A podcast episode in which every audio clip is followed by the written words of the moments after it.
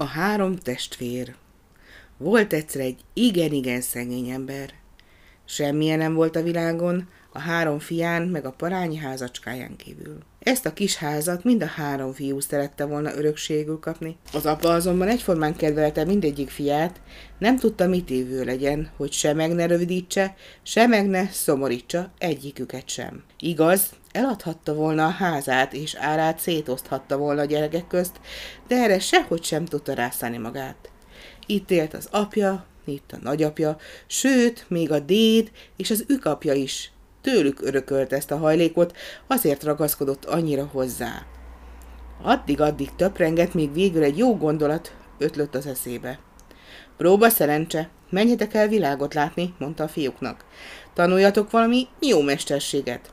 Ha visszatértek, azé lesz a ház, akinek a legjobb lesz a mesterműve. A fiúk szívesen ráálltak a dologra. Én patkoló kovács leszek, mondta a legidősebb. Én borbély, mondta a középső. Én meg vívómester, mondta a legkisebbik. Kétűzték a napot, mikor fognak ismét találkozni a szülői házban, aztán búcsút vettek az édesapjuktól, megölelték egymást, és ment-ment kiki a maga útjára. Mindegyik derékmester talált, és jól kitanult nála. A kovácsnak az lett a dolga, hogy a király lovait patkolja.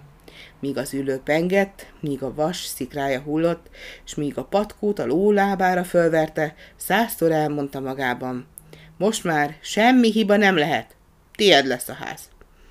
A borbély reggeltől estig csupa előkelő urat borotvált, és ahogy a habot verte, ahogy a borotvát fente, egyre csak azon járt az esze, hogy a házat senki más nem kaphatja meg, csak is ő.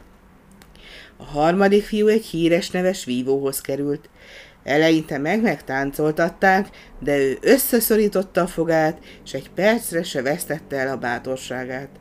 Ha egy-két vágáston megijedsz, sose nyered el a házat, bíztatta magát, és meg is tanult mindent, amit abban a mesterségben megtanulni lehetett. Letelt a kiszabott idő. A testvérek hazatértek apjukhoz.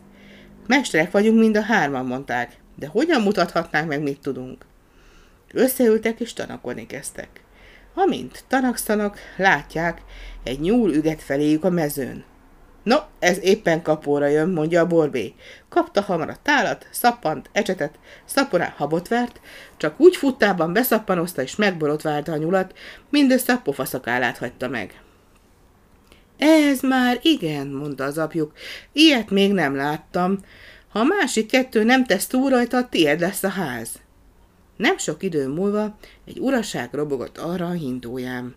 Ide nézel, édesapám, mit tudok én, kiáltotta a kovács. Kapta a szerszámait, a hintó után vetette magát, és akárhogy vágtattak a lovak, mind leszette róluk a régi patkót, s újat vert a lábukra, csak úgy futtában. Derék legény vagy, dicsérte meg az apja, látom, te is jól érted a mesterségedet. Igazán nem tudom, melyiktek érdemli meg jobban a házat, a bátyád, vagy pedig te. Kint álltak a ház előtt, és éppen megerett az eső. A legkisebb fiú nem szólt semmit, csak kihúzta a kardját, és forgatni kezdte a fejük fölött olyan gyorsan, hogy egyetlen esőcsepp nem sok, annyi sem esett rájuk. Az ápor egyre jobban nekierett, most már úgy zuhogott, mintha dézsából öntenék. A fiú forgatta, forgatta a kardot, hogy csak úgy súhogott a levegőben, ők meg álltak mellette, és olyan szárazak maradtak, mintha az eresz alá húzódtak volna. Mikor a zivatar elvonult, és a fiú leresztette a kardját, azt mondta az apjuk, itt nincs vita, édesfiam, tied a ház. Ezen a másik kettőnek sem lehetett szava. De mivel jó testvérek voltak, és szerették egymást, együtt maradtak, ott űzte mindegyik a maga mesterségét a régi kis házban. A kovács patkolt, a borbély borotvált, a vívómester pedig vívni tanította a legényeket. Így éltek békében, boldogan, míg meg nem haltak.